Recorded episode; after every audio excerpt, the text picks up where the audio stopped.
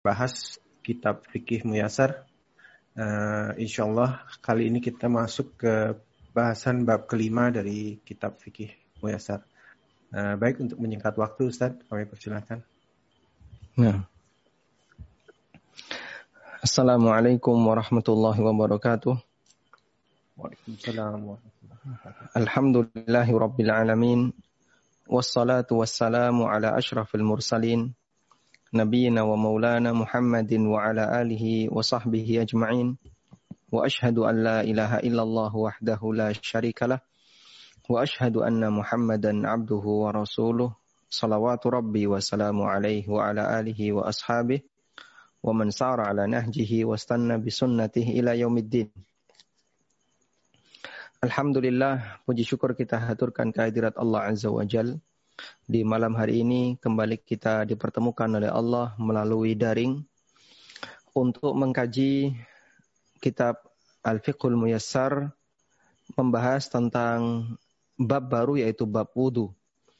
Kajian ini sekali lagi diselenggarakan oleh Rumah Dakwah Paduka yang uh, berada di London dan disiarkan secara live melalui channel Aminur Bais di YouTube maupun di fanpage. Kita mohon kepada Allah Subhanahu wa taala semoga Allah memberikan kita kemudahan untuk mempelajari materi di malam hari ini. Amin. Kita akan belajar tentang masalah wudhu. Ada banyak rincian yang disampaikan oleh penulis di bab tentang wudhu. Di sini beliau menyebutkan ada uh, tujuh masail, tujuh masalah terkait masalah wudhu, bahkan delapan. Delapan masail, delapan masalah terkait masalah wudhu. Baik, kita akan sebutkan lebih detail. Yang pertama tentang pengertian wudhu.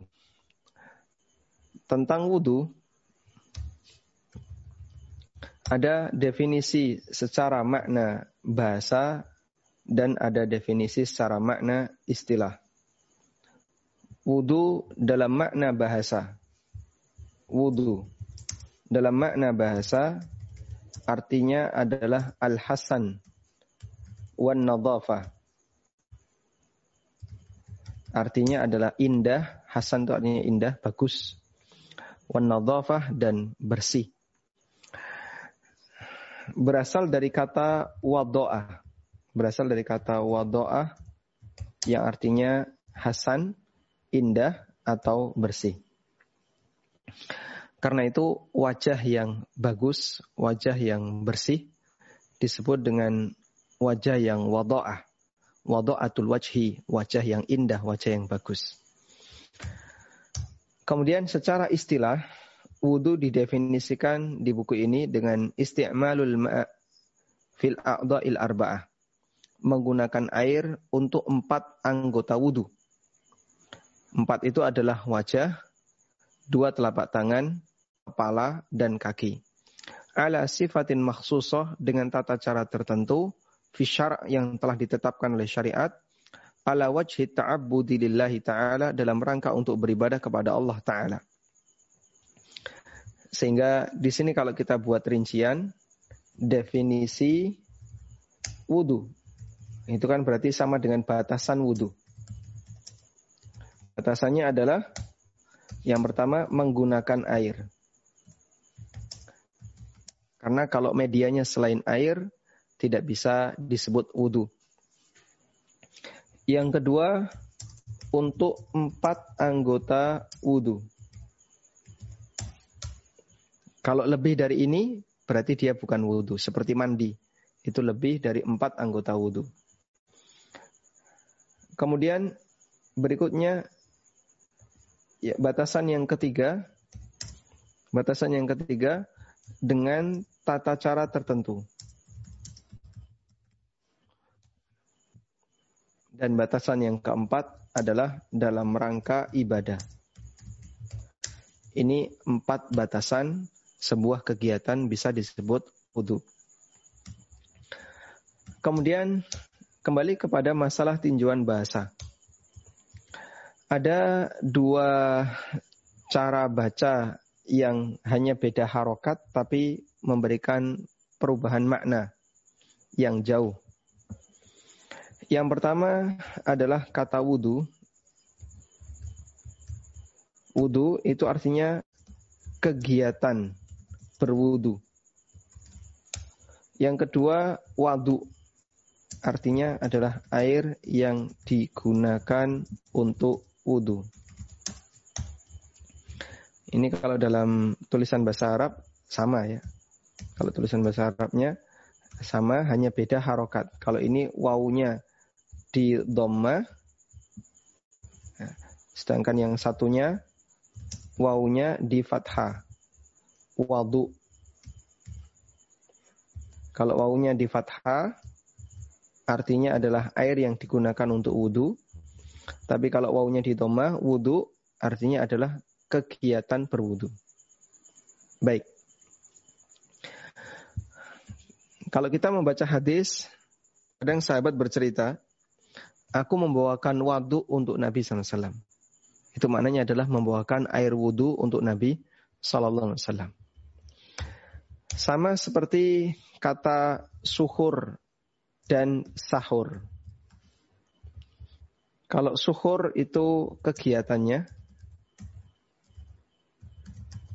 kalau sahur itu medianya, makanannya makanan sahur. Baik. Selanjutnya, kita beralih ke masalah yang kedua yang disampaikan oleh penulis, yaitu tentang dalil wajibnya wudhu. Tentang dalil wajibnya wudhu, ada di surat Al-Ma'idah ayat yang ke-6. Allah Ta'ala berfirman, Ya ayuhalladzina amanu idha kumtum ila salati faghsilu wujuhakum wa aydiyakum ilal marafiqi wamsahu bi ru'usikum wa arjulakum. Wahai orang-orang yang beriman, kalau kalian mau salat, maka cucilah wajah kalian, tangan kalian sampai ke siku, usap kepala kalian dan kaki kalian sampai ke kedua mata kaki, sampai ke ka'bain, kedua mata kaki empat anggota badan yang disebutkan oleh Allah di surat Al-Maidah ayat 6 ini disebut dengan a'dha'ul wudu. A'dha' al-wudu. Artinya empat anggota wudu. Coba kita rinci. A'dha'ul wudu di surat Al-Maidah ayat yang ke-6. Pertama adalah wajah. Allah Subhanahu wa taala perintahkan cuci wajah. Faghsilu wujuhakum, cucilah wajah kalian. Yang kedua, wa aydiyakum ilal marafiq, cuci tangan kalian. Sampai ilal marafiq sampai siku. Yang ketiga, usap kepala. Wamsahu biru usikum usap kepala. Dan yang keempat, cuci kaki sampai ke mata kaki. Baik. Berarti di surat Al-Maidah ayat 6 ini Allah Subhanahu wa taala menjelaskan apa saja? Ada penjelasan apa saja? Ada penjelasan di sana ada penjelasan satu anggota wudhu yang tadi disebut dengan a'dha'ul wudhu. Anggota wudhu. Yang kedua, batasan anggota wudhu. Yang ketiga, uh, putus ya. Uh, delay. Oh ya putus. Baik. Ada delay sedikit tadi Ustaz. Siap. Hmm. Kita ulang share screen-nya. Ya. Tayyip.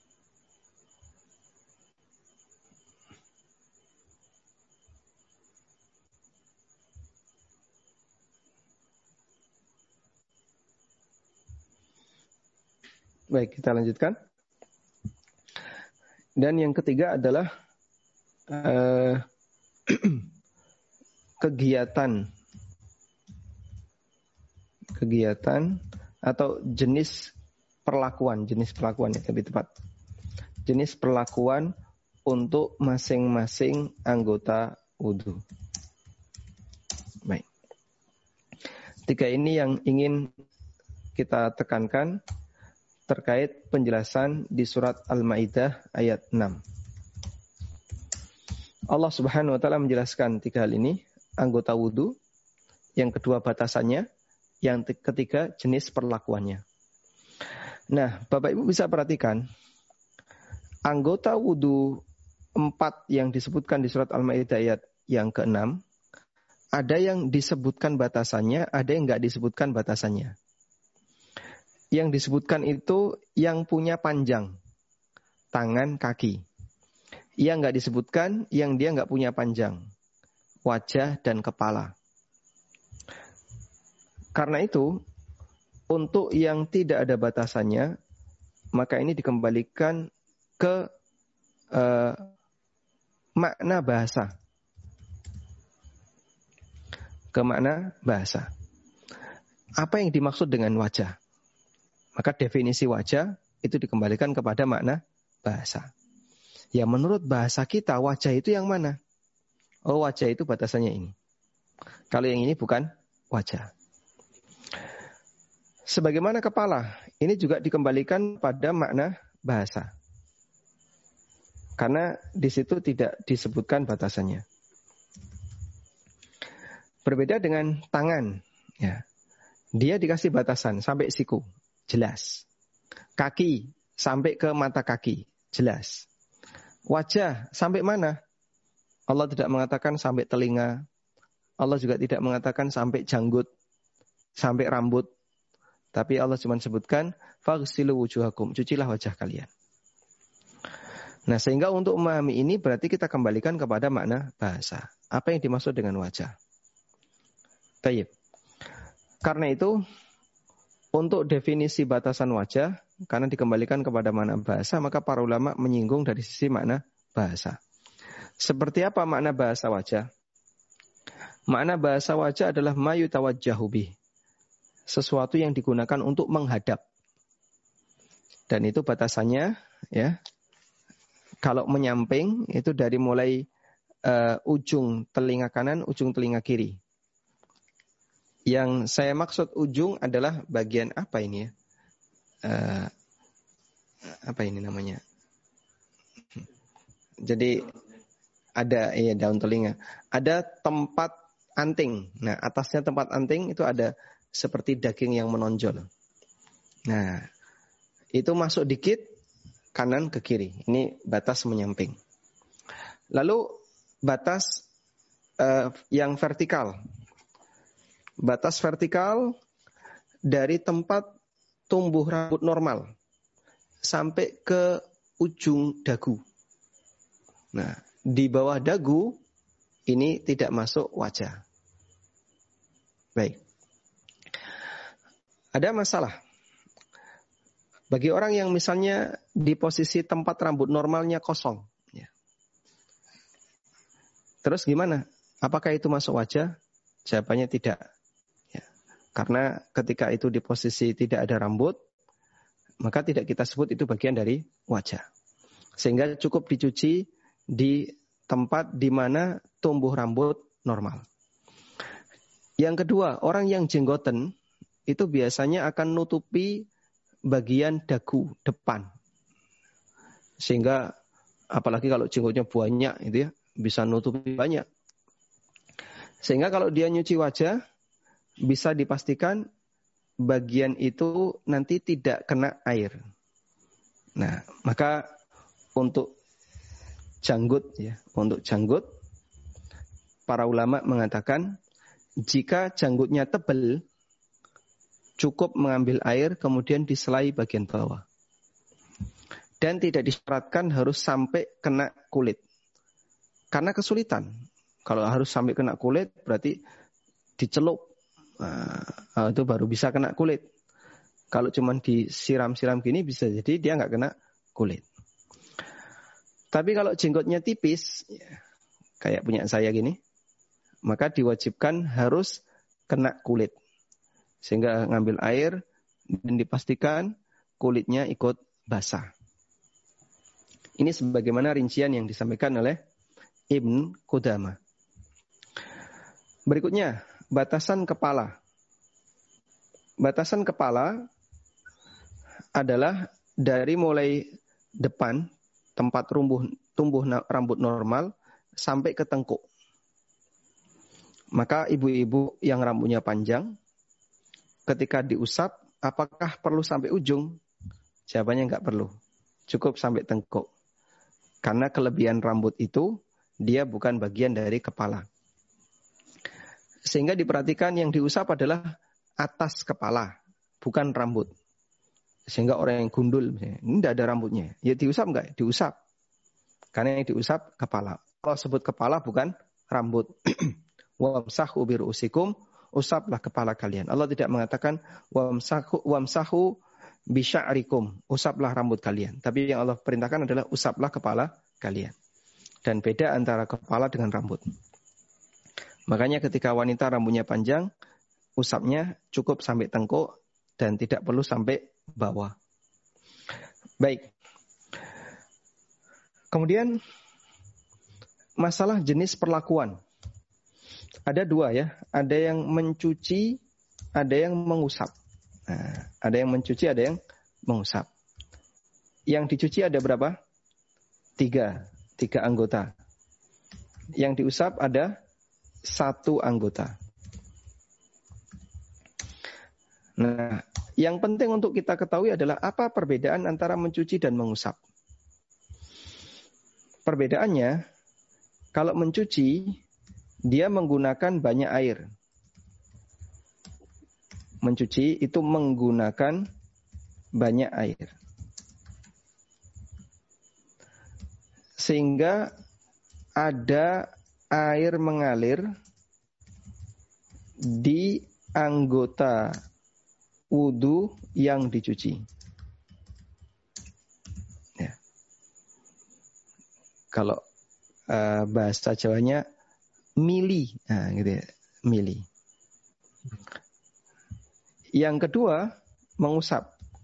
Kalau mengusap dia tidak menggunakan banyak air, namun menggunakan air yang nempel di tangan, di telapak tangan.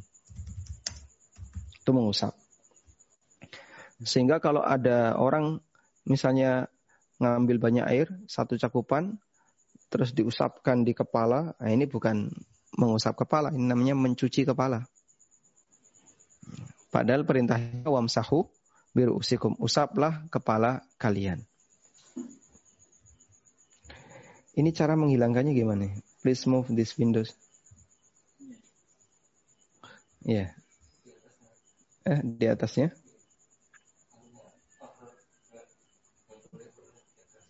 Hmm? Oh. Overlap dengan apa?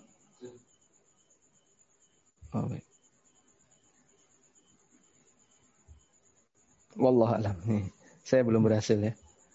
Gak apa, apa ya. Gak apa-apa ya. Ustaz bisa kelihatan. Ya, memang mengganggu tampilan tapi insya Allah masih kelihatan. Bisa terbaca. Baik. Nah, dari sini kita bisa membuat kesimpulan tentang apa hukum berwudu dengan menggunakan spray. Kadang kan ada orang yang ngisi air di botol ya, kemudian disemprot-semprotkan. Boleh atau tidak? Jika eh, cara dia ketika mencuci wajah itu hanya menggunakan steam, hanya titik-titik air yang nempel, sehingga tidak sampai ada air yang mengalir, ya. maka belum disebut mencuci wajah. Itu lebih dekat ke mengusap wajah, ya, disemproti, setelah itu diusap. Nah ini mengusap wajah namanya. Hmm. Mencuci itu berarti harus menggunakan banyak air, kemudian dicuci sampai ada air yang mengalir. Itu mencuci. Sebaliknya, kekeliruan yang sering saya jumpai ada orang ketika mencuci bagian kepala, kran dinyalain ya, dia nggak nutup, terus gini, ya. akhirnya apa? Akhirnya nyiprat-nyiprat ke kepalanya. Ya, ini bukan mengusap kepala ini, namanya nutul kepala.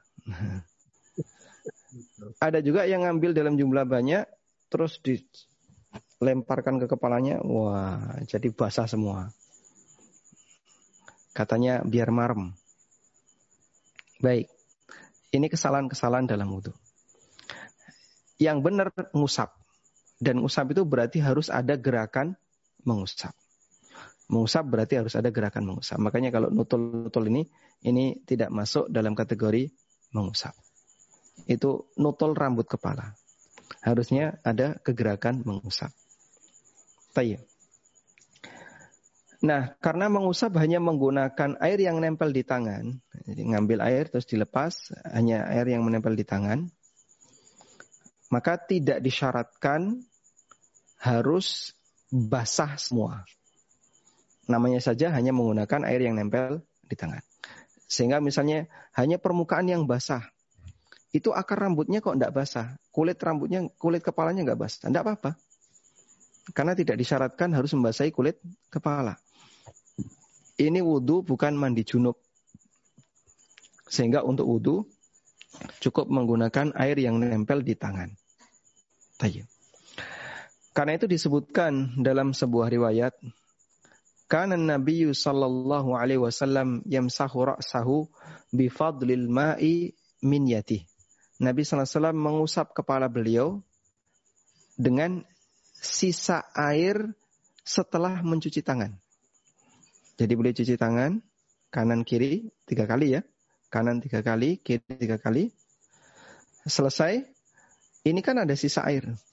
Langsung beliau mengusap kepala. Artinya beliau tidak ngambil air baru, kemudian dibuang, lalu dipakai mengusap kepala tidak. Begitu selesai cuci tangan, langsung naik ke atas kepala. Karena di sini sudah ada titik-titik air uh, bekas dari uh, beliau mencuci kedua tangannya. Baik. Kemudian kita beralih kepada sabda Nabi SAW. Rasulullah SAW bersabda, La yakbalullahu salatan bi ghairi tuhurin, wala sadaqatan min gulul. Allah tidak menerima salat tanpa tuhur. Tuhur artinya bersuci. Mirip seperti tadi ya. Ada wudhu, ada wadu.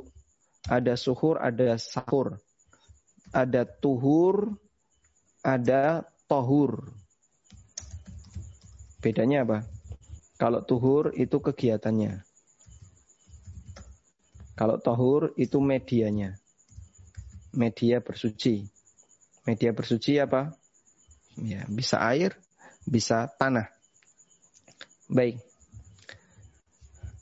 Nabi SAW mengatakan, La yakbalullahu salatan bi ghairi tuhurin. Allah tidak menerima salat tanpa bersuci. Wala sadaqatan min gulul dan Allah juga tidak menerima sedekah dari hasil gulul. Gulul artinya harta khianat. Ya, seperti korupsi dan semua turunannya. Nabi SAW juga bersabda, layak balullahu salatan salatan man ahdatha hatta. Allah tidak menerima salatnya orang yang berhadas sampai dia berwudu. Dan ijma kaum muslimin bagi orang yang dalam kondisi batal jika dia mau sholat, maka wajib untuk berwudu. Wallahu alam. Selanjutnya kita masuk kepada permasalahan syurutul wudu. Syarat-syarat wudu. Syarat-syarat wudu. Agar wudu dinilai sah, maka ada beberapa syarat yang harus dipenuhi. Pertama, orangnya harus Islam, berakal, dan mumayyiz. Kita rincikan di sini. Syarat wudhu adalah aturan agar wudhu bernilai sah. Ada beberapa syarat. Pertama adalah syarat terkait subjek. Syarat terkait subjek, di sini penulis menyebutkan ada tiga. Yang pertama Islam, yang kedua berakal, yang ketiga tamyiz. Apa bedanya berakal dengan tamyiz? Semua yang tamyiz pasti berakal, tapi tidak semua yang berakal tamyiz. Sehingga tamyiz itu berakal plus.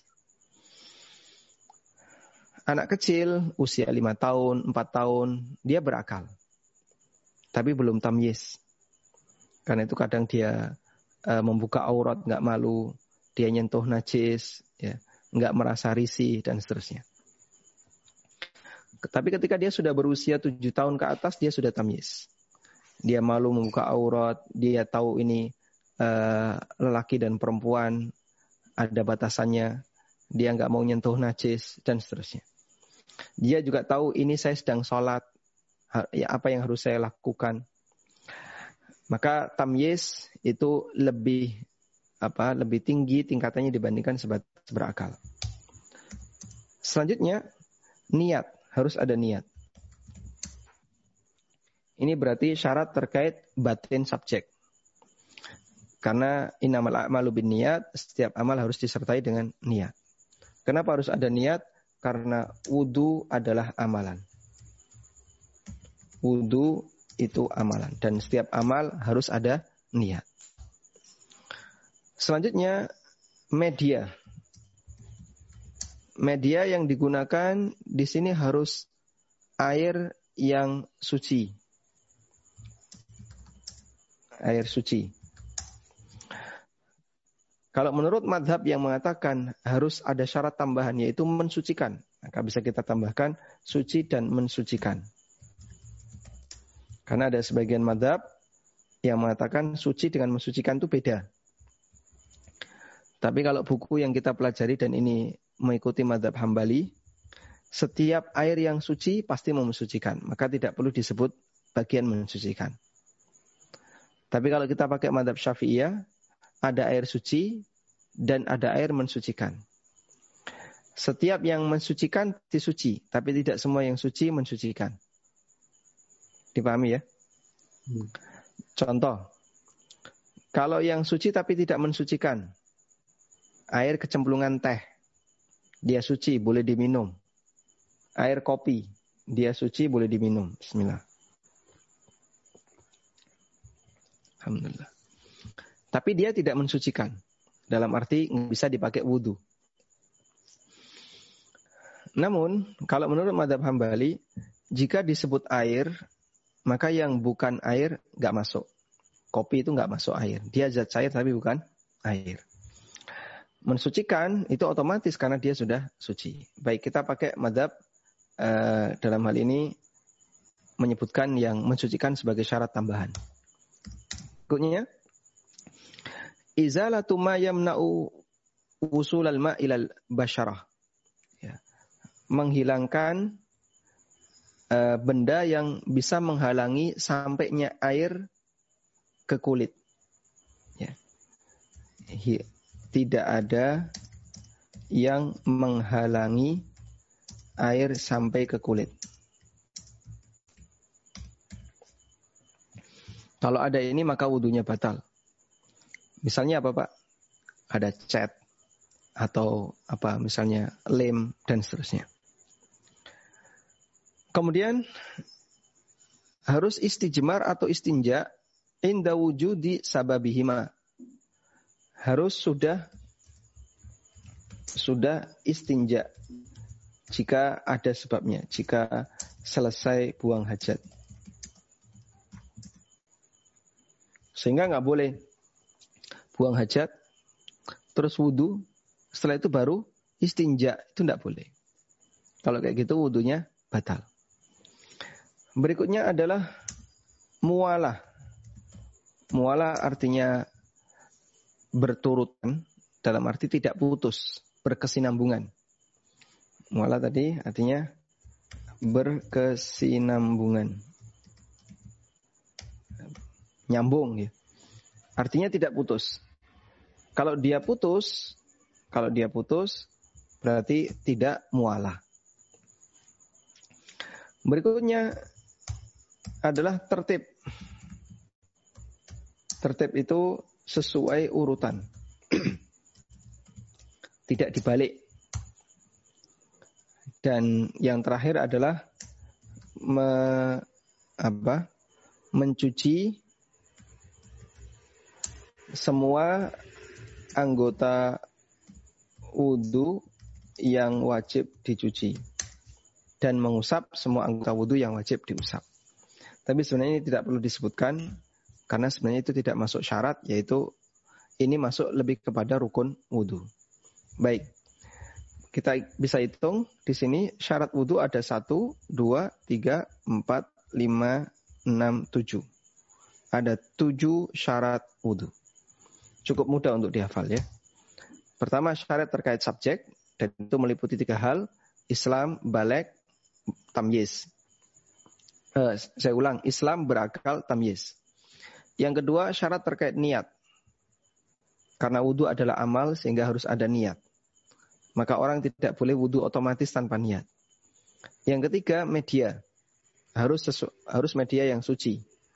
Yang keempat, tidak ada penghalang air menyentuh kulit.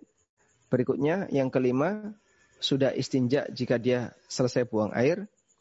Yang keenam, mualah, berkesinambungan, artinya tidak putus. Dan yang ketujuh adalah tertib, sesuai urutan yang ditetapkan.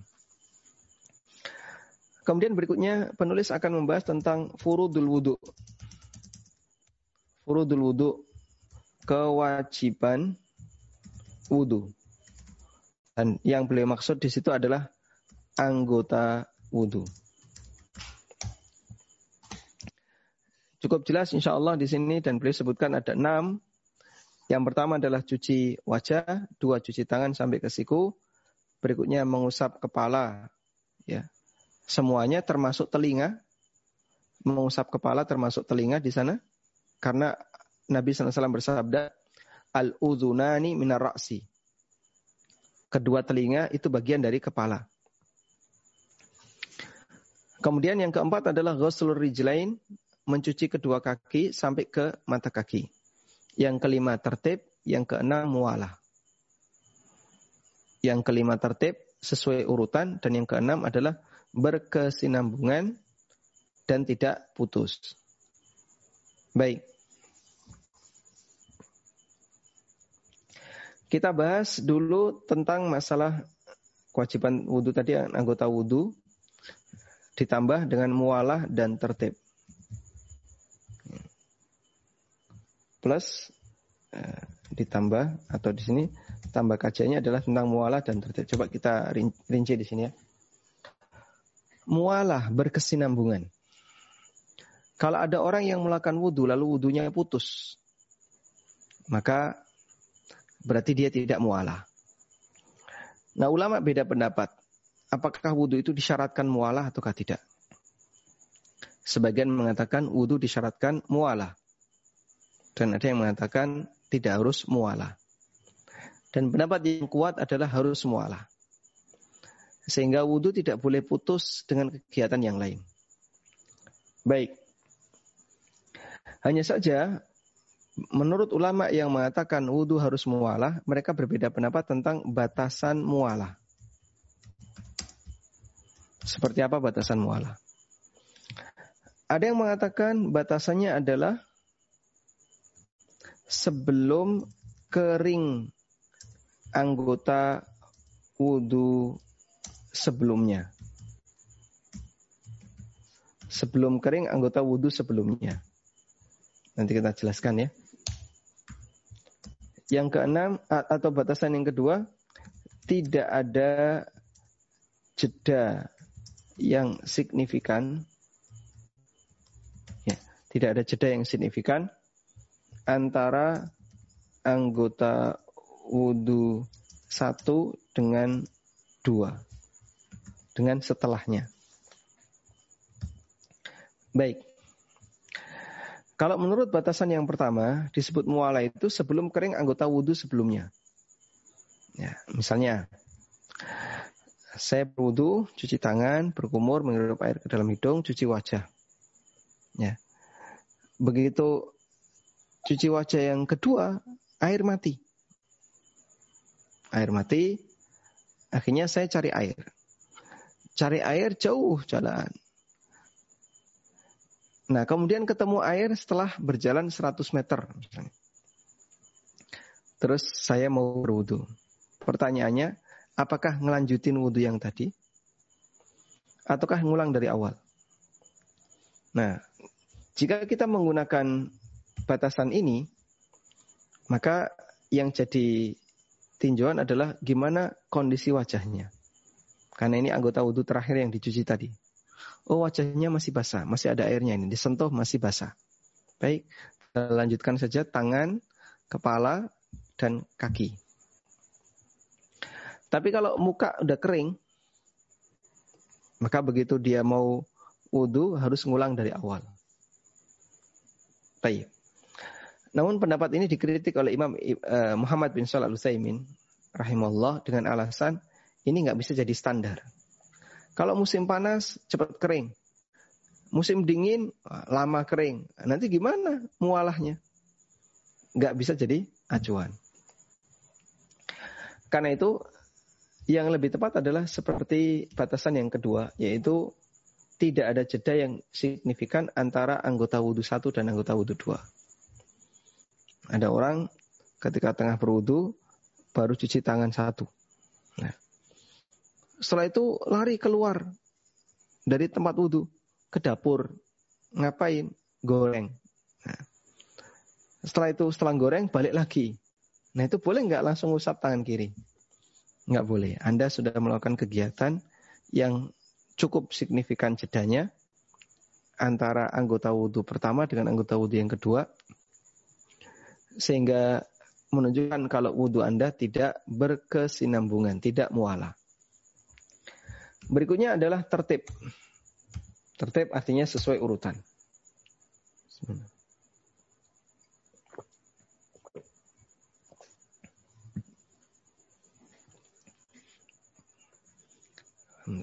Sesuai urutan, berarti orang ketika wudhu harus mengikuti urutan yang diberlakukan. Cuman di sini para ulama mengatakan tertib itu ada dua. Tertib rukun, tertib rukun wudhu, dan yang kedua tertib bagian sunnah.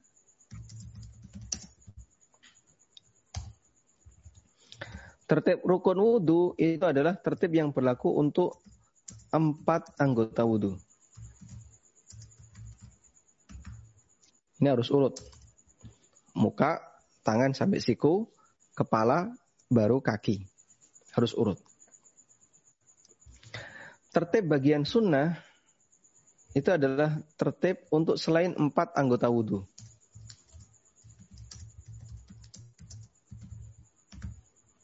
Dan itu adalah cuci telapak tangan.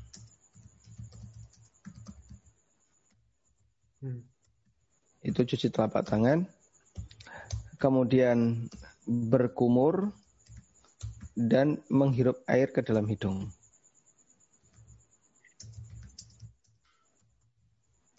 Baik.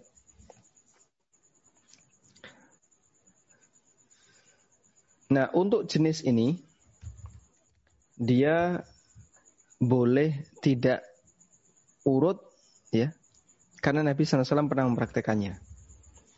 Jadi diceritakan dalam sebuah riwayat Rasulullah SAW pernah berwudu, beliau cuci tangan, kemudian langsung uh, cuci muka, tangan sampai siku, kiri sampai siku, setelah itu baru berkumur dan menghirup air ke dalam hidung. Sehingga Nabi SAW pernah meletakkan dua ini berkumur dan menghirup air ke dalam hidung di belakang. Sebelum beliau mengusap kepala. Atau sesudah atau sebelum. Yang jelas beliau taruh di belakang. Antara sebelum mengusap kepala atau setelah mengusap kepala. Jadi Nabi SAW pernah melakukan ini. Berkumur dan menghirup air ke dalam hidung ditaruh di bagian akhir sehingga membuat tidak urut sebagaimana umumnya. Tayyib. Insya Allah cukup jelas untuk bisa dipahami. Selanjutnya kita beralih ke masalah yang kelima yaitu sunnah-sunnah wudhu.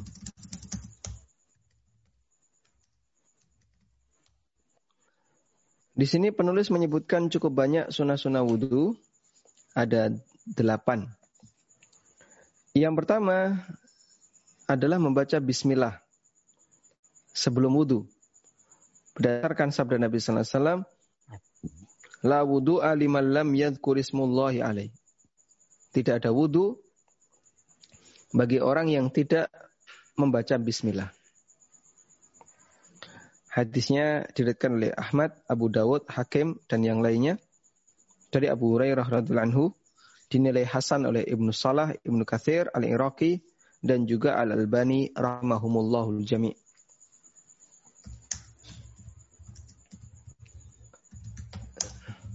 Sehingga berdasarkan hadis ini membaca bismillah disyariatkan. Tapi ulama beda pendapat apakah itu wajib ataukah sunnah dan penulis memilih pendapat yang mengatakan bahwa membaca bismillah eh, sebelum wudhu hukumnya sunnah. Yang kedua bersiwak. Berdasarkan sabda Nabi SAW, Laula an ala ummati la amartuhum bisiwak ma'a kulli wudu. Andaikan tidak memberatkan umatku, maka aku akan perintahkan mereka untuk bersiwak setiap kali wudhu. Setiap kali wudhu gosok gigi, wudhu lagi gosok gigi. Sehingga kalau kita wudhu lima kali, gosok gigi lima kali dalam sehari. Dan Alhamdulillah ini hukumnya anjuran tidak sampai wajib. Yang ketiga, mencuci kedua telapak tangan sebelum wudhu. Dan ini hukumnya sunnah karena Nabi SAW pernah mempraktekannya. Yang keempat, al-mubalaghah fil madmadah wal istinsyak. Bersungguh-sungguh ketika menghirup air ke dalam hidung atau bersungguh-sungguh ketika berkumur dan menghirup air ke dalam hidung. Li ghairi sa'im namun dengan syarat selain puas, orang yang sedang puasa. Ya. Kemudian yang kelima adalah ad-dalku, menggosok. Wa takhlilul lihya al-kasifa bil ma' dan menyela-nyelai jenggot yang tebal dengan menggunakan air. Hatta yadkhulul ma'u fi dakhiliha sampai air itu masuk ke dalam.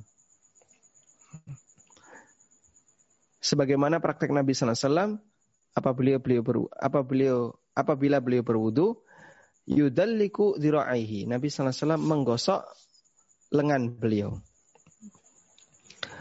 Wa kadzalika kana yadkhul ma'u tahta hankihi wa yukhallilu bihi lihyatahu. Dan Nabi SAW juga memasukkan air di bawah dagu beliau. Lalu dipakai untuk menyela-nyelai jenggot. Sallallahu alaihi wasallam. Berikutnya yang keenam, mendahulukan yang kanan dibandingkan yang kiri untuk tangan dan kaki. Karena itu praktik Nabi Sallallahu Alaihi Wasallam. Kita coba tulis ini. Mendahulukan yang kanan ya, daripada yang kiri. Kalau tiga kali itu gimana? Kanan kanan kanan, kiri kiri kiri, ataukah kanan kiri kanan kiri kanan kiri? Banyak sekali orang praktek untuk yang tiga kali itu kanan kiri kanan kiri kanan kiri. Sehingga ketika dia cuci tangan kanan, kiri kanan kiri. Nah, cuci kaki juga sama, ya kanan kiri kanan kiri. Yang benar kanan tiga kali, jika memang mau tiga kali, baru kiri tiga kali. Bukan gantian kanan kiri kanan kiri, tapi kanan kanan kanan, kiri kiri kiri. Baik. Kemudian berikutnya adalah uh, taslisul ghusli fil wajhi wal yadain wa rijlain. Uh, mencuci tiga kali untuk wajah, kedua telap, kedua tangan, dan kedua kaki. Yang wajib sekali dan dianjurkan tiga kali berdasarkan sabda Nabi SAW atau hadis beliau SAW. Fakat sahabat anhu ada sahabat yang meriwayatkan annahu tawaddu'a marratan marratan wa marrataini wa marrataini wa thalathan wa thalathan. Nabi SAW kalau berwudu kadang sekali-sekali. Kadang dua kali dua kali, kadang tiga kali tiga kali. Sehingga di situ ada uh, tata cara yang berbeda, bisa sekali-sekali, dua kali dua kali atau tiga kali tiga kali. Nah Anda bisa selang-seling kayak gini. Wudhu ini sekali, wudhu besok dua kali, wudhu besok tiga kali. Agar sunnah Nabi SAW tetap terjaga. Kemudian yang kedelapan adalah membaca zikir setelah berwudu, yaitu kalimat asyhadu alla ilaha illallah wahdahu la syarikalah wa asyhadu anna muhammadan abduhu wa rasuluh sampai akhir doa. Walhamdulillahirabbil alamin. Baik, berikutnya kita akan masuk ke bab tentang nawakidul wudu. Pembatal wudu.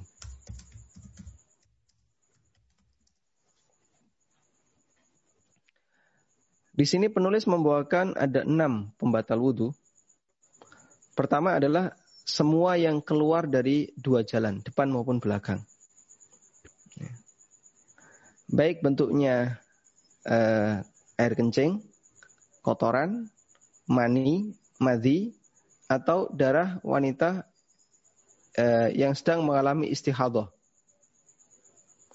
Aurihan qalila atau angin cuman sedikit au kathiran atau yang banyak. Berdasarkan firman Allah Ta'ala, au ja'a ahadum minkum minal ghaid. Atau ketika salah satu di antara kalian baru saja datang dari ghaid. Ghaid artinya ya, bahasa kita ya uh, apa? jamban umum, tempat untuk buang air umum. Wa qauluhu sallallahu alaihi wasallam dan Nabi sallallahu alaihi wasallam bersabda la yaqbalullahu salata ahadikum idza ahdatsa hatta yatawaddaa. Ya. Baik. Kemudian yang berikutnya adalah keluarnya najis dari badan yang lain. Misalnya keluar najis dari mulut, keluar najis dari telinga, ya, dan seterusnya.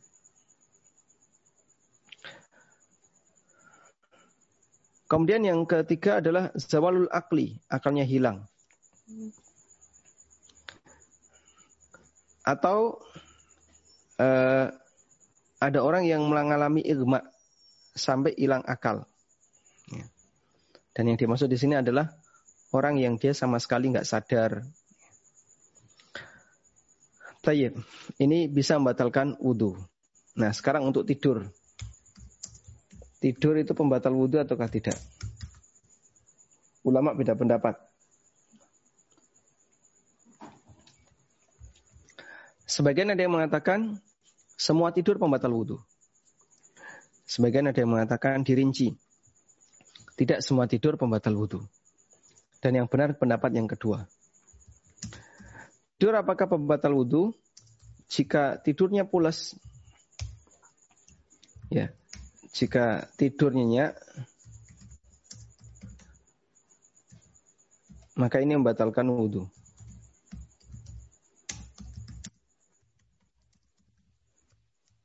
Sebaliknya, jika tidur tidak nyenyak, berarti tidak batal wudhu. Ini tinggal nambahi tidak. Tidurnya tidak nyenyak, maka wudhu tidak batal. Berarti dari sini kita bisa mendapatkan kesimpulan tidur itu sendiri bukan pembatal wudhu. Terus yang jadi pembatal wudhu apa? efek dari tidur. Apa efeknya? Ngentuk nggak sadar. Berhadas tapi nggak sadar. Dan mungkin saja itu terjadi. Sehingga Nabi SAW membuat aturan, siapa yang tertidur, maka dia harus wudhu. Sebagaimana disebutkan dalam hadis, Al-ainu wika usah. Faman nama fal. Mata itu ibarat sumbat bagi dubur. Karena itu siapa yang tidur, dia harus wudhu. Nah, berarti di sini Nabi Sallallahu Alaihi Wasallam menyebutkan tentang sebab kenapa orang harus wudhu ketika tidur. Sebabnya adalah karena dia nggak sadar sehingga bisa jadi dia dia uh, kentut, dia hadas tapi dia tidak sadar. Wallahu alam.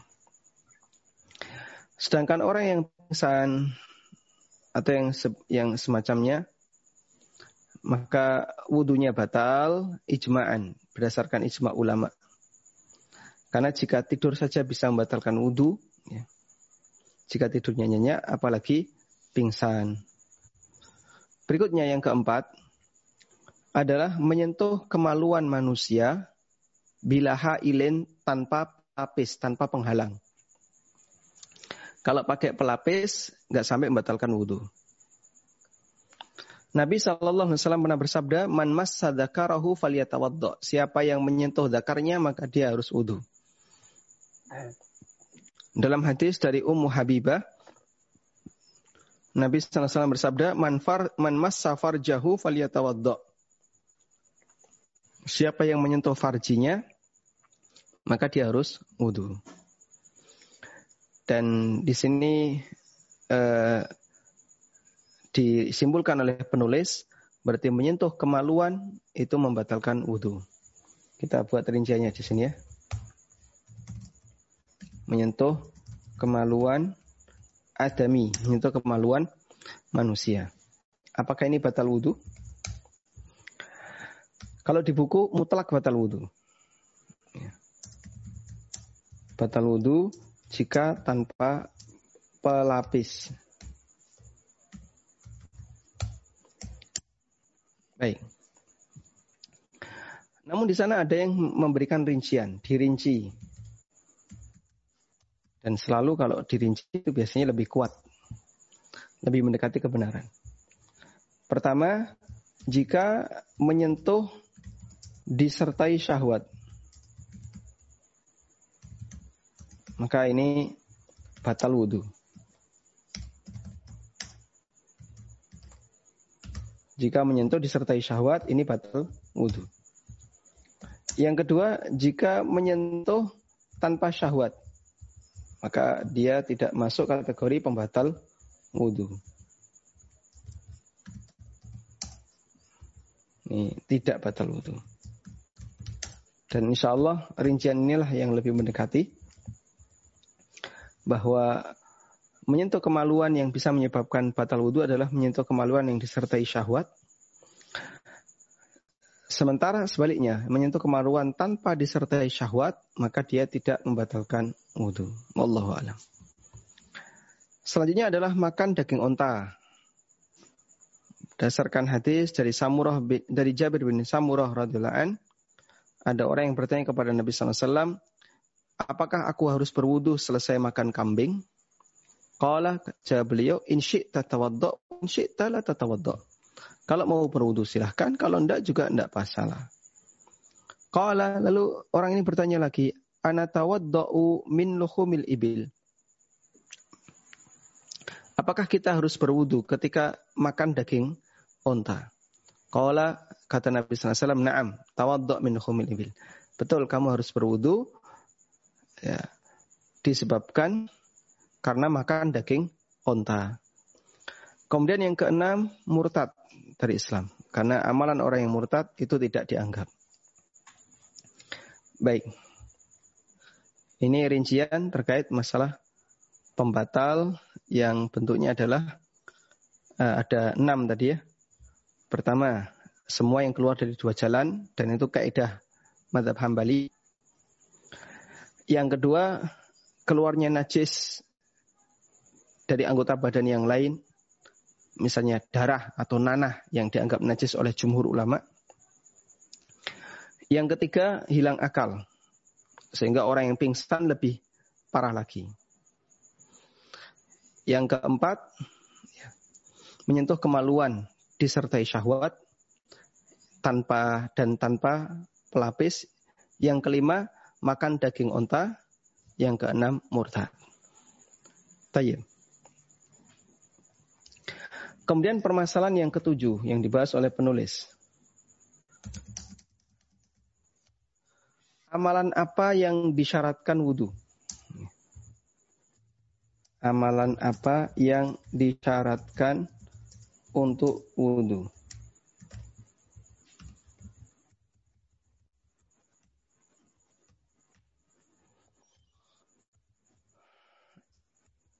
Di buku disebutkan ada tiga amalan. Amalan yang disyaratkan untuk wudhu. Di buku disebutkan ada tiga.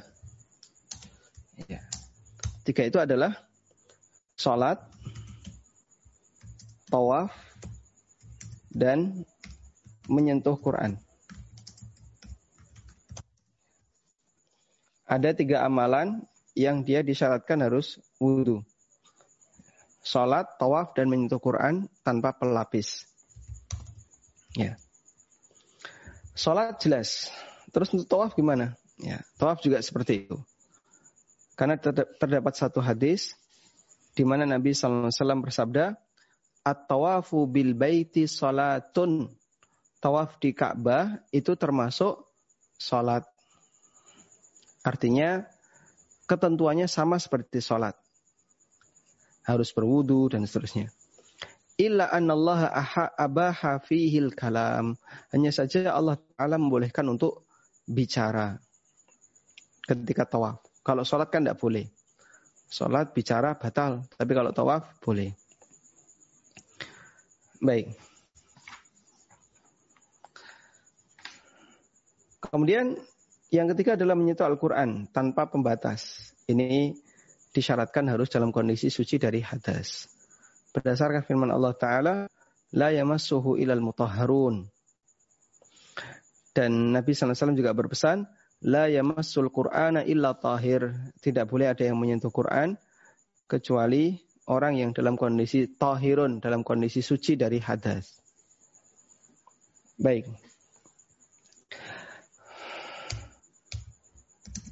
Kemudian al-mas'alatu tsaminah, pembahasan yang ke-8 dan ini yang terakhir di bab wudu. Yaitu kapan orang dianjurkan untuk wudu. Kalau tadi orang wajib wudu ada tiga. Kalau mau sholat, tawaf, dan menyentuh Quran. Sekarang amalan apa yang kita dianjurkan untuk wudhu? Di sini penulis menyebutkan ada lima amalan. Pertama adalah ya ketika ingin dikrullah dan membaca Al-Quran. Ya, cukup jelas karena ini bagian dari kesempurnaan adab. Yang kedua, setiap kali mau sholat. Dan ini berdasarkan kebiasaan Nabi SAW. Sehingga maghrib beliau wudhu. Isya wudhu lagi. Meskipun belum batal. Kemudian yang ketiga dianjurkan untuk wudhu bagi orang yang sedang junub jika mau mengulang atau mau tidur atau makan minum. Ya. Ada pertanyaan, kalau kita bangun dalam kondisi belum uh, mandi, belum mandi junub, sementara waktu sahur mepet. Yang benar mandi dulu, ataukah nyiapin say, nyiapin makan sayur, uh, makan sahur, ya. Yang di situ butuh waktu lebih lebih banyak. Kalau dipakai mandi nanti nggak sempat sahur. Maka yang lebih tepat adalah Anda siapin makan sahur, lalu makan, baru kemudian mandi. Nah ini dalam kondisi junub. Nah kalau dalam kondisi junub berarti wudhu dulu. Wudhu, terus masak, ya untuk sahur, kemudian setelah itu makan sahur baru mandi. Tayyib. Dan uh, di situ dalam kondisi junub diperbolehkan, namun dianjurkan untuk wudhu. Nabi SAW bersabda, Idza atahadukum ahlahu thumma arada ayyauda falyatawadda. Kalau kalian sudah berhubungan badan lalu ingin nambah, maka hendaknya berwudu. Kemudian disebutkan dalam hadis Aisyah radhiyallahu anha, beliau mengatakan, "Anna Rasulullah sallallahu alaihi wasallam kana idza arada ayyanama wa huwa junubun tawaddaa wudu'ahu lis-shalah." Nabi sallallahu alaihi wasallam kalau mau tidur dalam kondisi junub, beliau berwudu sebagaimana wudu mau salat qabla ayyanama sebelum beliau tidur.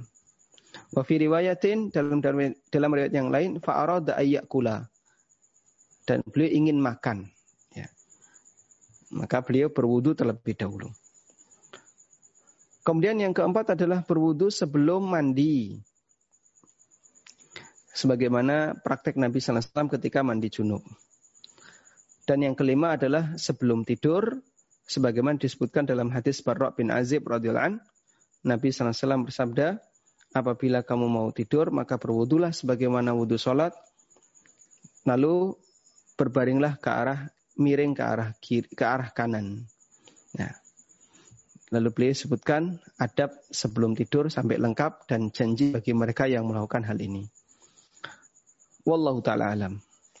Walhamdulillahi rabbil alamin. Kita selesai membahas tentang masalah wudhu yang disebutkan dalam Fiqhul Muyassar. Semoga bisa kita pahami dengan baik. Ya. Dan jika ada bagian yang belum jelas, nanti bisa disampaikan. Wassallallahu ala nabiyyina Muhammadin wa ala alihi wa sahbihi wasallam. Wa akhiru da'wana anilhamdulillahi rabbil alamin. Nah, silakan Pak Rashid. Alhamdulillah, ada sudah banyak pertanyaan yang masuk. Ada beberapa pertanyaan yang saya gabungkan karena mirip, tapi insya Allah saya akan sampaikan insya Allah. Bismillahirrahmanirrahim. Uh, pertanyaan saya pertama. Share. Ya, silakan. Ini saya saya share uh, pertanyaan dari tiga penanya, namun dalam topik yang sama, maka saya gabungkan. Ustaz. Yang pertama, Assalamualaikum Pak Ustadz. Apakah ada aturan untuk mengusap rambut? Pernah dengar ketika mengusap rambut waktu wudhu, jarinya tidak rapat, jadi membelah rambut dari atas dari atas muka hingga ke atas kepala dan kembali lagi ke atas muka dengan jari-jari dirapatkan. Jadi ini pertanyaan ini pertanyaan tentang merapatkan atau menutup uh, apa tangan jari-jari.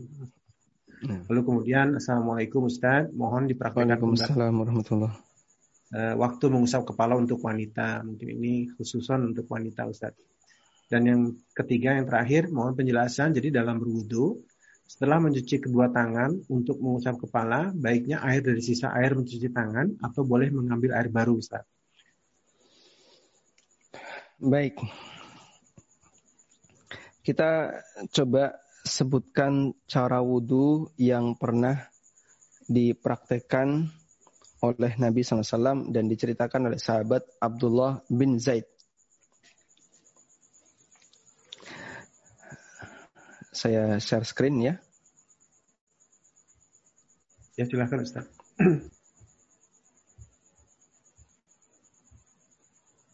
Nah. Dari Abdullah bin Zaid kita buka hadisnya.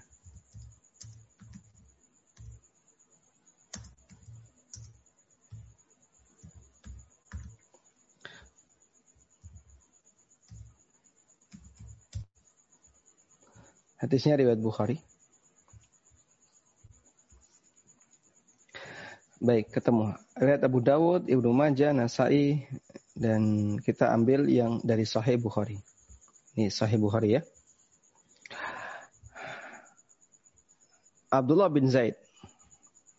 Beliau salah satu di antara sahabat Nabi SAW. Dan beliau ini yang bermimpi diajari adzan. Beliau mengatakan, menceritakan gimana wudhunya Nabi SAW. Kemudian di sini ada kalimat Thumma masahara sahu biyadaihi fa'aqbala bihima wa adbara bada'a bimuqaddami ra'sihi hatta dhahaba bihima ila qafahu thumma raddahuma ila al-makani alladhi bada'a minhu Baik, sampai di sini cerita tentang mengusap kepala. Cukup lengkap ya hadis Abdullah bin Zaid. Ini cerita lengkap tentang mengusap kepala. Saya ganti.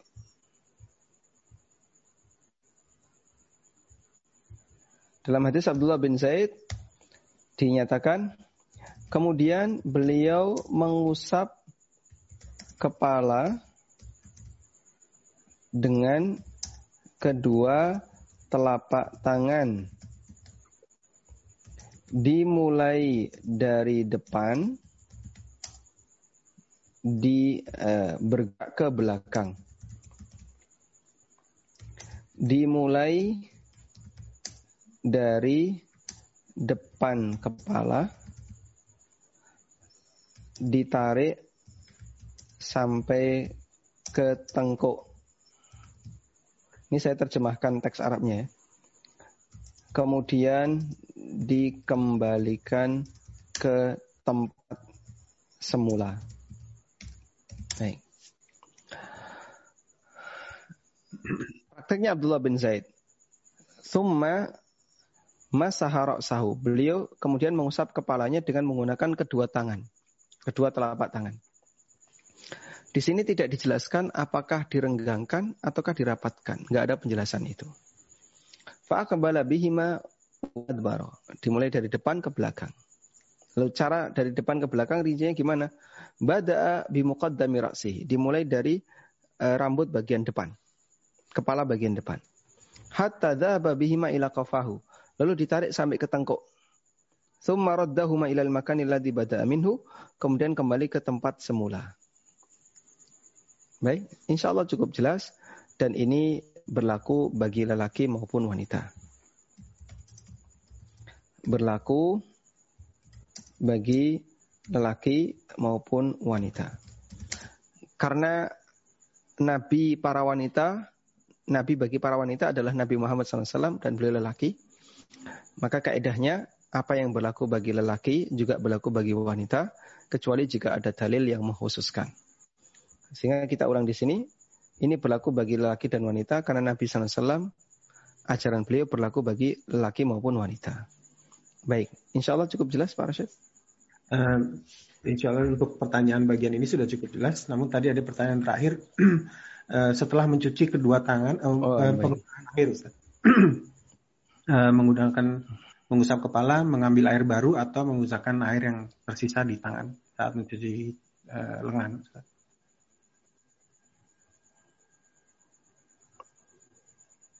Baik. Ada sebuah hadis di mana Nabi Shallallahu Alaihi Wasallam mengusap kepala beliau bifadli ma'in fiyadihi. Nah ini. Dari Rubayyi bintu Muawwid. Kita coba buka hadisnya ya. Anna Nabi sallallahu alaihi wasallam lamma tawaddoa masaha ra'sahu bi fadli ma'in kana fi yadihi.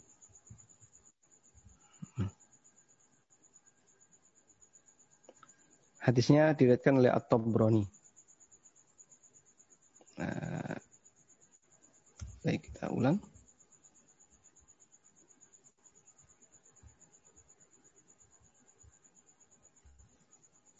Nah, ketemu ya. Di diriwayatkan oleh At-Tabrani dalam Mu'jam Al-Kabir dari sahabat Rubayyi bintu Muawwid.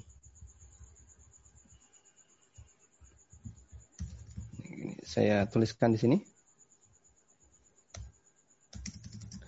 Apakah ketika mengusap kepala perlu mengambil air baru. Hadis ini bisa kita jadikan sebagai acuan. Dari Rubayyi bintu Muawwid, beliau mengatakan bahwa Nabi SAW mengusap kepala beliau dengan sisa air yang ada di tangannya. Hmm. Ya. Dan itu mengisyaratkan bahasanya beliau tidak mengambil air yang baru. Sehingga selesai mencuci tangan, beliau langsung mengusap kepala. Baik. Meskipun bisa juga diartikan sisa air yang ada di tangannya itu mengambil terus dibuang. Ini kan masih sisa air. Sehingga dua-duanya diperbolehkan. Wallahu a'lam. Baik, Ustaz. Alhamdulillah, semoga menjawab pertanyaan. Uh, izin share. Uh, uh, Silakan. Uh, Afwan ini karena pertanyaan tentang wudhu ini rupanya cukup banyak, jadi saya akan bacakan pertanyaan dua lagi, lalu kemudian kita uh, maju ke yang mengangkat tangan. Sudah. Uh, Afwan ini bisa lewat Ustaz. Assalamualaikum Ustaz. Haruskah kita mencuci rambut menggunakan sampo kalau kita mandi junub? Dan haruskah kita mandi junub kalau kita mengeluarkan cairan dari kemaluan padahal tidak berhubungan badan? Baik. Ini ketutup ya. Tutup ya, uh, Afwan Ustaz. Tapi insya Allah cukup jelas kalau dibacakan. Ya. ya. Bawahnya apa? Bawahnya Pak? Ya, harus um, haruskah kita cuci rambut pakai sampo kalau kita mandi junub dan haruskah kita mandi junub kalau kita mengeluarkan cairan dari kemaluan padahal Betul, tidak ya. berhubungan badan? Ya. Bawahnya lagi? Nggak ada Ustaz. Tutup. Itu. Tidak ada Ustaz, oh, hanya baik. itu aja. Oh, baik. Baik, kita coba share screen. Nah. Kalau mandi apakah harus pakai sampo? ini pemahaman wallahu alam umum di masyarakat tapi saya nggak tahu ya sumbernya dari mana bahasa lainnya yang ngajari kayak gini tuh siapa gitu ya bahwa ada pemahaman mandi junub itu harus pakai sampo kalau nggak pakai sampo mandinya nggak sah hmm. akhirnya sampai ada salah satu teman saya yang cerita dia punya kawan junub nggak mau mandi kenapa nggak punya sampo padahal dia junub Hmm. Ya. Akhirnya dia nggak mandi. Nah, kenapa? Aku rantai sampo. Ya, kan nggak punya sampo nggak mandi. Bukan syarat mandi junub harus menggunakan sabun atau sampo. Sehingga boleh nggak orang mandi junub tanpa sabun tanpa sampo? Praktek Nabi SAW dohirnya tidak menggunakan itu. Sehingga beliau ketika mandi nanti kita akan bahas itu ya gimana cara detail mandi Nabi SAW. Beliau uh, basahi kepalanya sampai ke akar-akarnya, ya dibasahi sambil dipijit-pijit mungkin ya, yang jelas sampai ke akarnya. Dan beliau sama sekali tidak menggunakan daun bidara, tidak menggunakan sabun untuk mencuci rambut. Yang itu menunjukkan bahasanya Beliau tidak menggunakan sampo ketika mencuci rambut. Berarti bukan syarat mandi junub harus menggunakan sampo maupun sabun. Baik. Kemudian yang kedua tentang keluar cairan tanpa berhubungan. Ini ada dua kemungkinan. Pertama, madhi yang ini hukumnya najis. Ya, hukumnya najis dan tidak wajib mandi yang kedua, mani.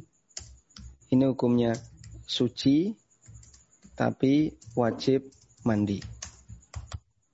Hmm. Bedanya apa madi dengan mani? Lihat cirinya. Mani itu kata Allah khuliqa mimma'in dafiq. Manusia itu diciptakan dari air yang dafiq. Dafiq artinya apa? Muncrat.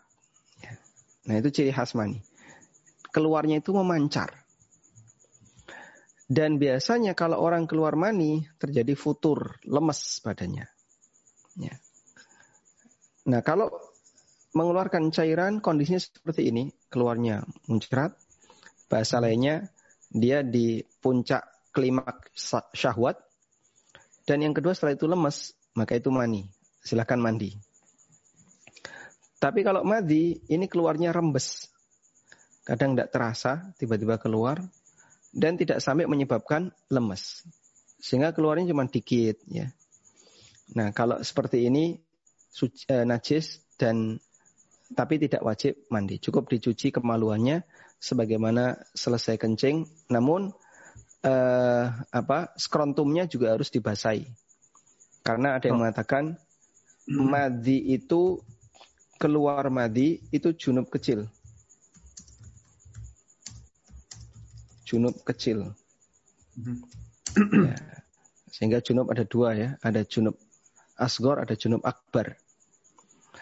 Junub asgor, junub kecil itu keluar madi, harus dicuci seluruh kemaluan plus krontum.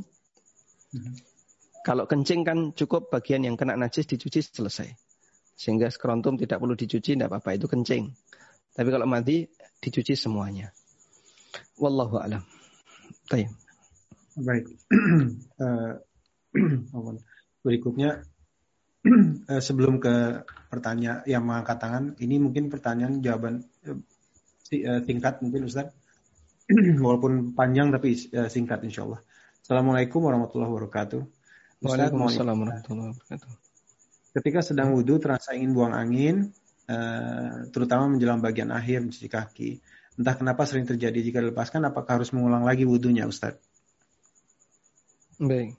selama ini kadang ditahan, kadang dilepas dan tentunya mengulang lagi. Ya, mengulang lagi. Baik. Ya, harus mengulang lagi. Ini sebenarnya yang perlu kita selesaikan bukan masalah itunya, tapi masalah Anda bisa jadi digoda oleh setan di sini. Kalau itu terlalu sering. Hmm. Setiap kali wudhu, pasti di ujung wudhu mau ngentut. Selalu seperti itu.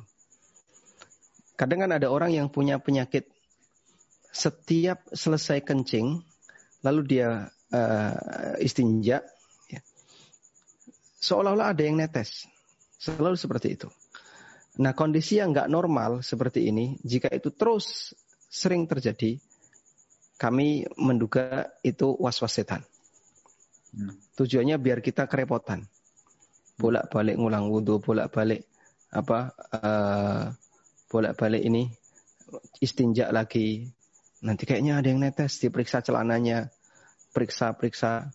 Di tengah sholat, ketika dia ruko, seolah-olah ada yang netes. Hidupnya jadi nggak tenang. Dia bisa bolak-balik ke kamar mandi.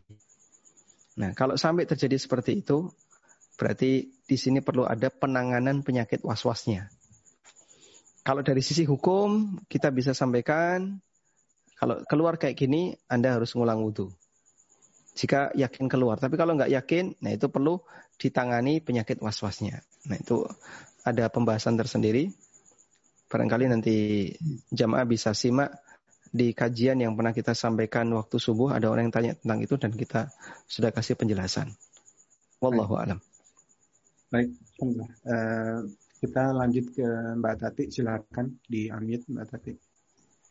Bismillahirrahmanirrahim. Assalamualaikum. Uh, saya Waalaikumsalam punya, warahmatullahi uh, uh, mu'alaf. Dulunya uh, tidak ngerti peraturan-peraturan sehingga dia punya tatu. Nah, sekarang masuk Islam, terus bagaimana dengan tatu itu? Kan itu uh, menut, penuh, menutup, jadi wudhu tidak bisa masuk. Uh, mohon penjelasannya. Jazakumullah khair. Wa jazakumullah khairan. Yang saya tahu tato itu di balik kulit, ya. Seperti tinta polpen. Di dekat saya ada pulpen. Pulpen seperti ini kalau saya coretkan di tangan, dia tidak menghalangi air. Sehingga kalau ini saya pakai wudhu, eh, air itu tidak berada di permukaan yang terhalangi oleh tinta karena dia di balik kulit. Tato setahu saya berada di balik kulit sehingga dia tidak menghalangi wudhu. Beda dengan cat ya kutek kutek yang ada di kuku, hmm. nah itu menghalangi wudhu. Maka kalau wanita pakai kutek dan dia mau wudhu, wajib dibersihkan dulu, baru boleh wudhu. Uh, kuku palsu, dan itu terlarang untuk dipakai. Ya. Uh, kuku palsu, ini kalau mau wudhu harus dilepas dulu. Ya. Meskipun sebenarnya ini juga terlarang, nggak boleh pakai kuku palsu. Kalau misalnya ada orang yang wudhu pakai kuku palsu, lepas dulu baru wudhu. Baik. Nah yang saya tahu karena tato ini di balik kulit maka tidak masalah. Dipakai wudhu. Cuman gini ya, ini kembali kepada uh, syarat tobat tato. Syarat tobat tato salah satunya adalah membersihkan tato itu. Tapi kalau itu menimbulkan dorot ya. Misalnya tatonya di badan banyak. Wah itu kalau dibersihkan orangnya bisa pingsan atau uh, butuh modal sangat besar dan dia nggak sanggup, maka bisa ditunda untuk waktu tertentu sehingga bisa dihilangkan. Wallahu a'lam. Baik, terima kasih. Semoga menjawab pertanyaan ya, Mbak Tati. Baik, uh, pertanyaan berikutnya apa ini? Oh ya ini, ini dulu Ustaz. Uh, Bismillah mengenai kajian wudhu, saya ingin menanyakan pada saat berwudu di tempat umum, terkadang ruang wudhunya terbuka dan tidak ada tempat lain. Bagaimana cara wanita berwudu pada keadaan tersebut agar tetap dapat menjaga aurat? Silahkan cari kamar mandi ya. Insya Allah itu yang paling aman. Sehingga Anda berwudu di kamar mandi dan boleh berwudu di kamar mandi. Bagaimana kalau tidak ada kamar mandi? Adanya cuma tempat terbuka sehingga mau tidak mau kita berwudu di tempat terbuka. Yang bisa dilakukan adalah uh, minimalisir keadaan. Bagian tangan harus kena air, berarti harus cuci. Nah, terus bagian kepala gimana? Masa lepas jilbab? Nah, untuk kepala ini ikuti seperti yang pernah dipraktikkan oleh Ummu Salamah radhiyallahu anha. Ummu Salamah radhiyallahu anha, beliau ketika berwudu di tempat umum, beliau pernah mengusap jilbabnya. Diusap jilbabnya sebagaimana orang mengusap kepala. Sampai tengkuk, kembali, selesai. Kemudian cuci kaki. Wah nanti kalau cuci kaki ngelepas kaos kaki. Ya gimana lagi kan tidak boleh diusap. Kang boleh diusap hanya kepala saja. Sehingga di posisi dia tertutup jilbab, nggak memungkinkan untuk dilepas, maka dia boleh diusap atas jilbab. Kaki kan tidak mungkin bisa diusap. Terus gimana? Lepas kaos kaki. Terus dius eh, terus dicuci. Tayyib. Karena itu sebagai persiapan begini. Kalau bapak, eh, kalau ibu-ibu mau safar, musafir itu kan ini bukan hanya musafir, orang mukim juga boleh. Tapi terutama orang safar sangat membutuhkan. Musafir itu boleh mengusap sepatu atau mengusap kaos kaki. Manfaatkan fasilitas itu. Manfaatkan keringanan ini. Tapi ada syaratnya. Apa syaratnya? Ketika memakai kaos kaki dalam kondisi sudah suci, kemudian baru dipakai. Sehingga sebelum berangkat safar wudhu dulu sempurna. Setelah itu baru pakai kaos kaki. Nah nanti ketika di perjalanan Anda butuh wudhu, bagian kaki cukup diusap. Dan itu akan sangat memudahkan bagi kita sehingga tidak repot ketika berwudhu di perjalanan. Wallahu a'lam. Baik, Alhamdulillah Ustaz. Uh, apa nih uh, Ustaz pertanyaannya sangat banyak ini untuk wudhu dan beragam sekali. Uh, ada yang bertanya ini bagaimana Ustadz? Waktunya masih cukup? Silakan, Mbak. Baik. Uh, Baik. Sebelum ke penanya yang angkat tangan, saya akan tanyakan dulu dari penanya yang menitip pertanyaan. Baik. Demikian Ustadz, ini dua pertanyaan saya gabung menjadi satu.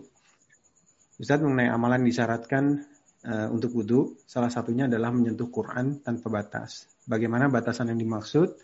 Lalu bagaimana dengan wanita yang haid dan menggunakan sarung tangan untuk menyentuh Al-Quran? Apakah tetap harus berwudhu dulu?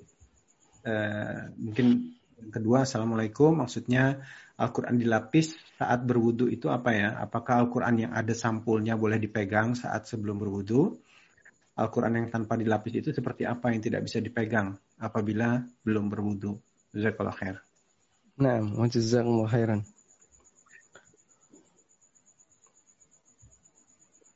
Baik.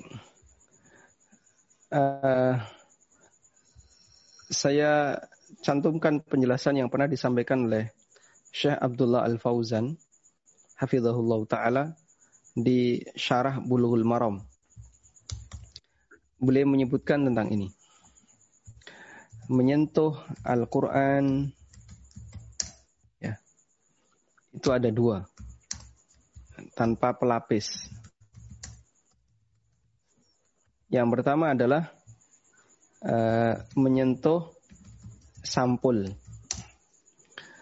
Menyentuh sampul itu apakah terhitung menyentuh Quran? Yang kedua, menyentuh dengan uh.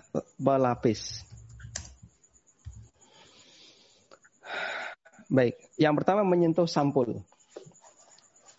Maksud saya begini. Kalau ini adalah Al-Quran, kemudian ini ada sampul. Sampulnya kan bukan Quran ya. Sampulnya jelas bukan Quran. Quran itu dalamnya. Sampulnya tebal, bukan Quran. Nah, kalau saya dalam kondisi hadas, saya menyentuh seperti ini. Apakah terhitung menyentuh Quran? Tanpa pelapis, ataukah menyentuh Quran berpelapis? Paham maksudnya? Hmm.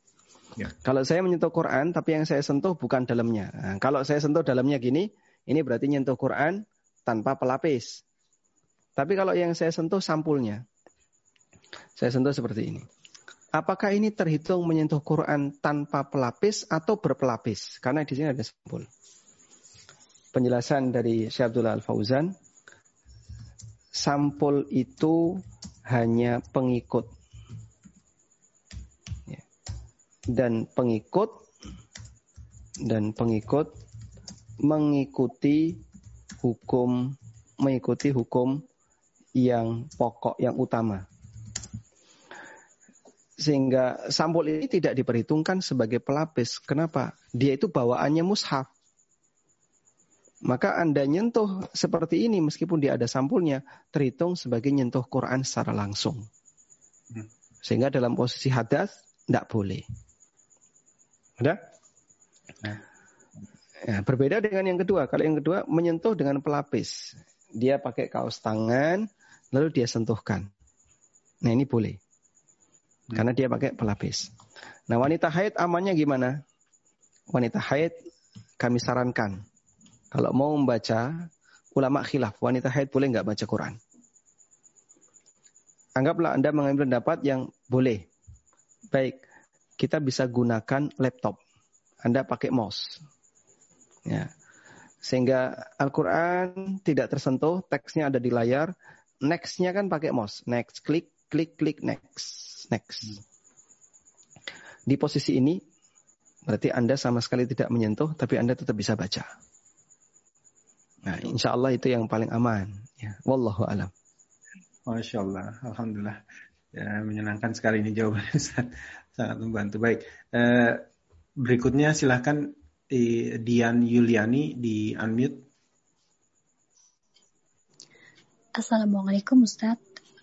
Waalaikumsalam warahmatullahi uh, izin bertanya, uh, Ana ingin menanyakan syarat wudhu yang tadi Ustaz jelaskan yang di bagian niat uh, terkait dengan niat itu kan uh, harus dilakukan sebelum beribadah ya Ustaz. Seperti kalau kita hendak sholat itu kan kita harus niat. Nah untuk wudhu ini kita memang harus berniat di dalam hati ketika hendak wudhu atau uh, Anak pernah mendengar juga pendapat yang bilang kalau kita yang memang hendak wudhu itu udah niatnya otomatis ada di dalam hati kita Ustaz. Uh, mohon penjelasannya Ustaz. Jazakallah khairan. Nah, wajazakumullah khairan. Baik, apa yang dimaksud dengan niat sebelum beribadah?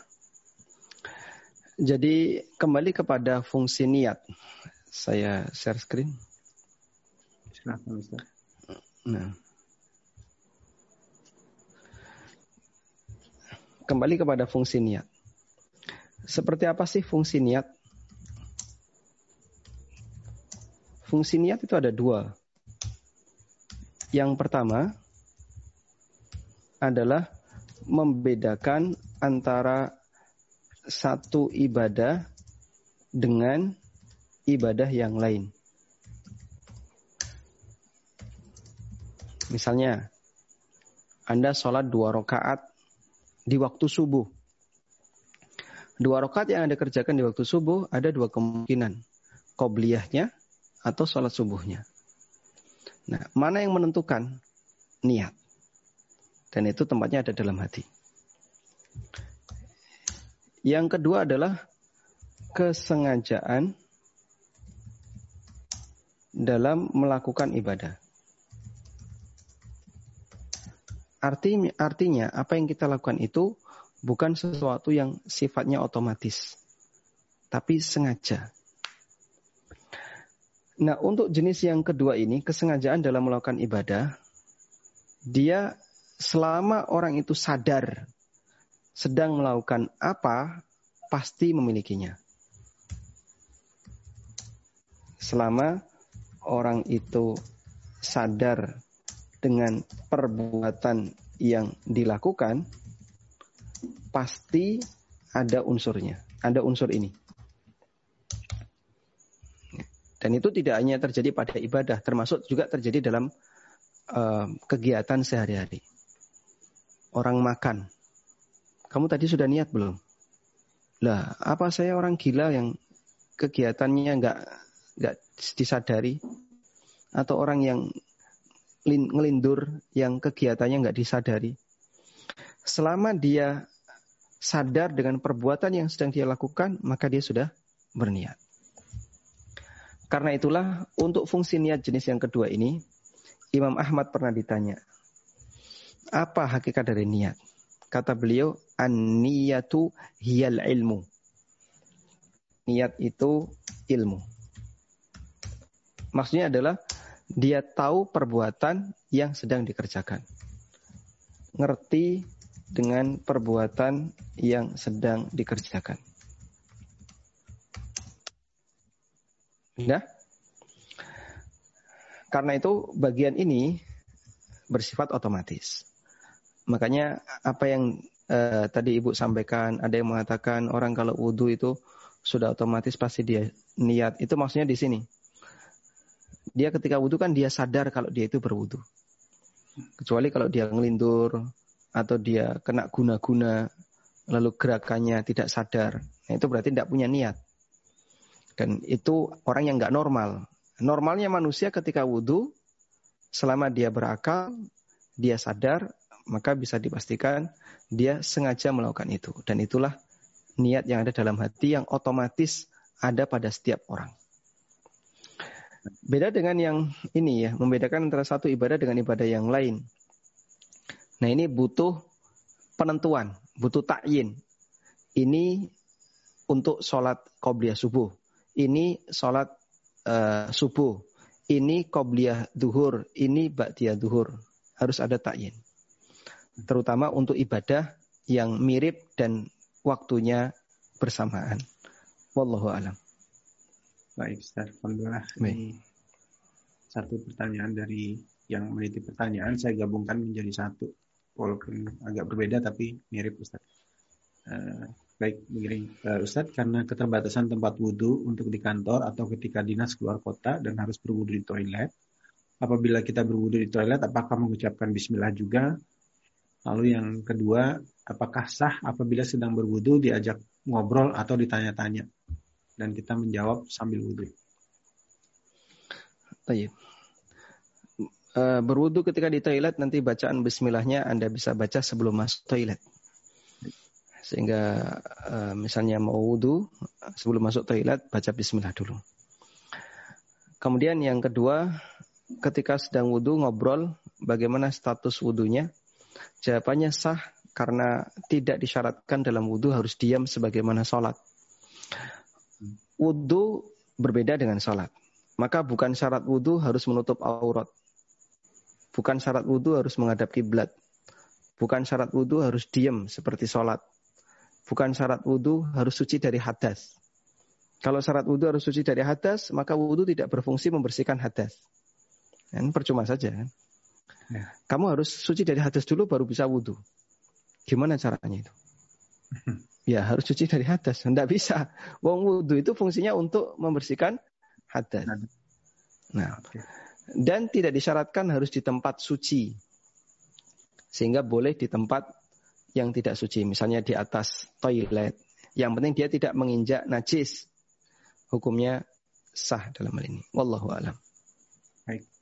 Uh, satu pertanyaan mungkin yang mengangkat tangan ini Mbak Ida Rashad dari Swedia. Silahkan di.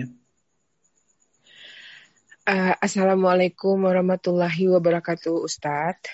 Waalaikumsalam warahmatullahi wabarakatuh. Insya Allah Ustadz selalu sehat-sehat dan dalam lindungan Allah Subhanahu Wa Taala. Amin. Amin. Walaka uh, Tadi saya uh, tentang mengeluarkan cairan uh, itu uh, untuk wanita. Kalau laki-laki kan mani. Kalau wanita itu cairannya uh, terangsang gitu. Apakah harus mandi junub, Ustadz? Maksudnya tidak melakukan hubung badan tapi terangsang gitu. Baik. Itu Baik. aja uh, perbedaannya. Nah. Silakan. Silakan Ustaz. Jazakallah khair Ustaz. mati.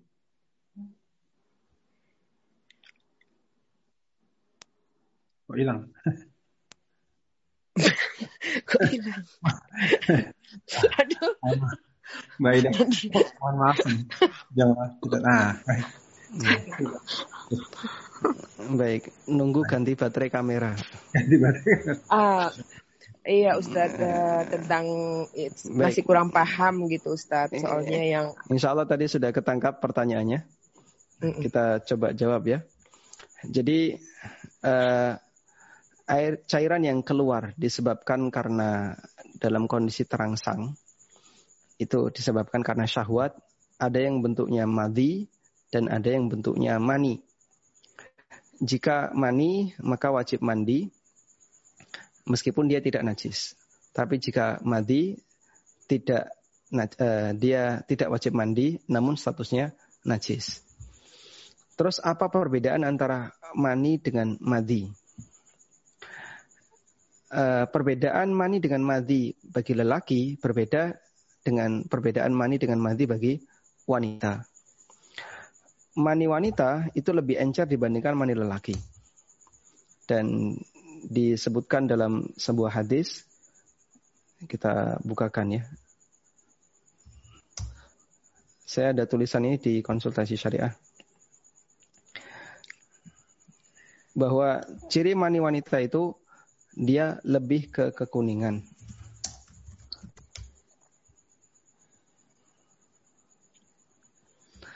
tidak sebagaimana yang dialami oleh lelaki.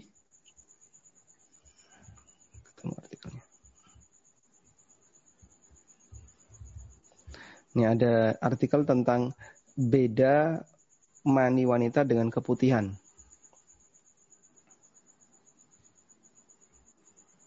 Kita coba bacakan nih. Rasulullah Sallallahu Alaihi Wasallam pernah bersabda, Innama ar-rajuli ghalidhun abyad. Mani lelaki itu kental putih. Wa ma'ul mar'ati raqiqun asfar.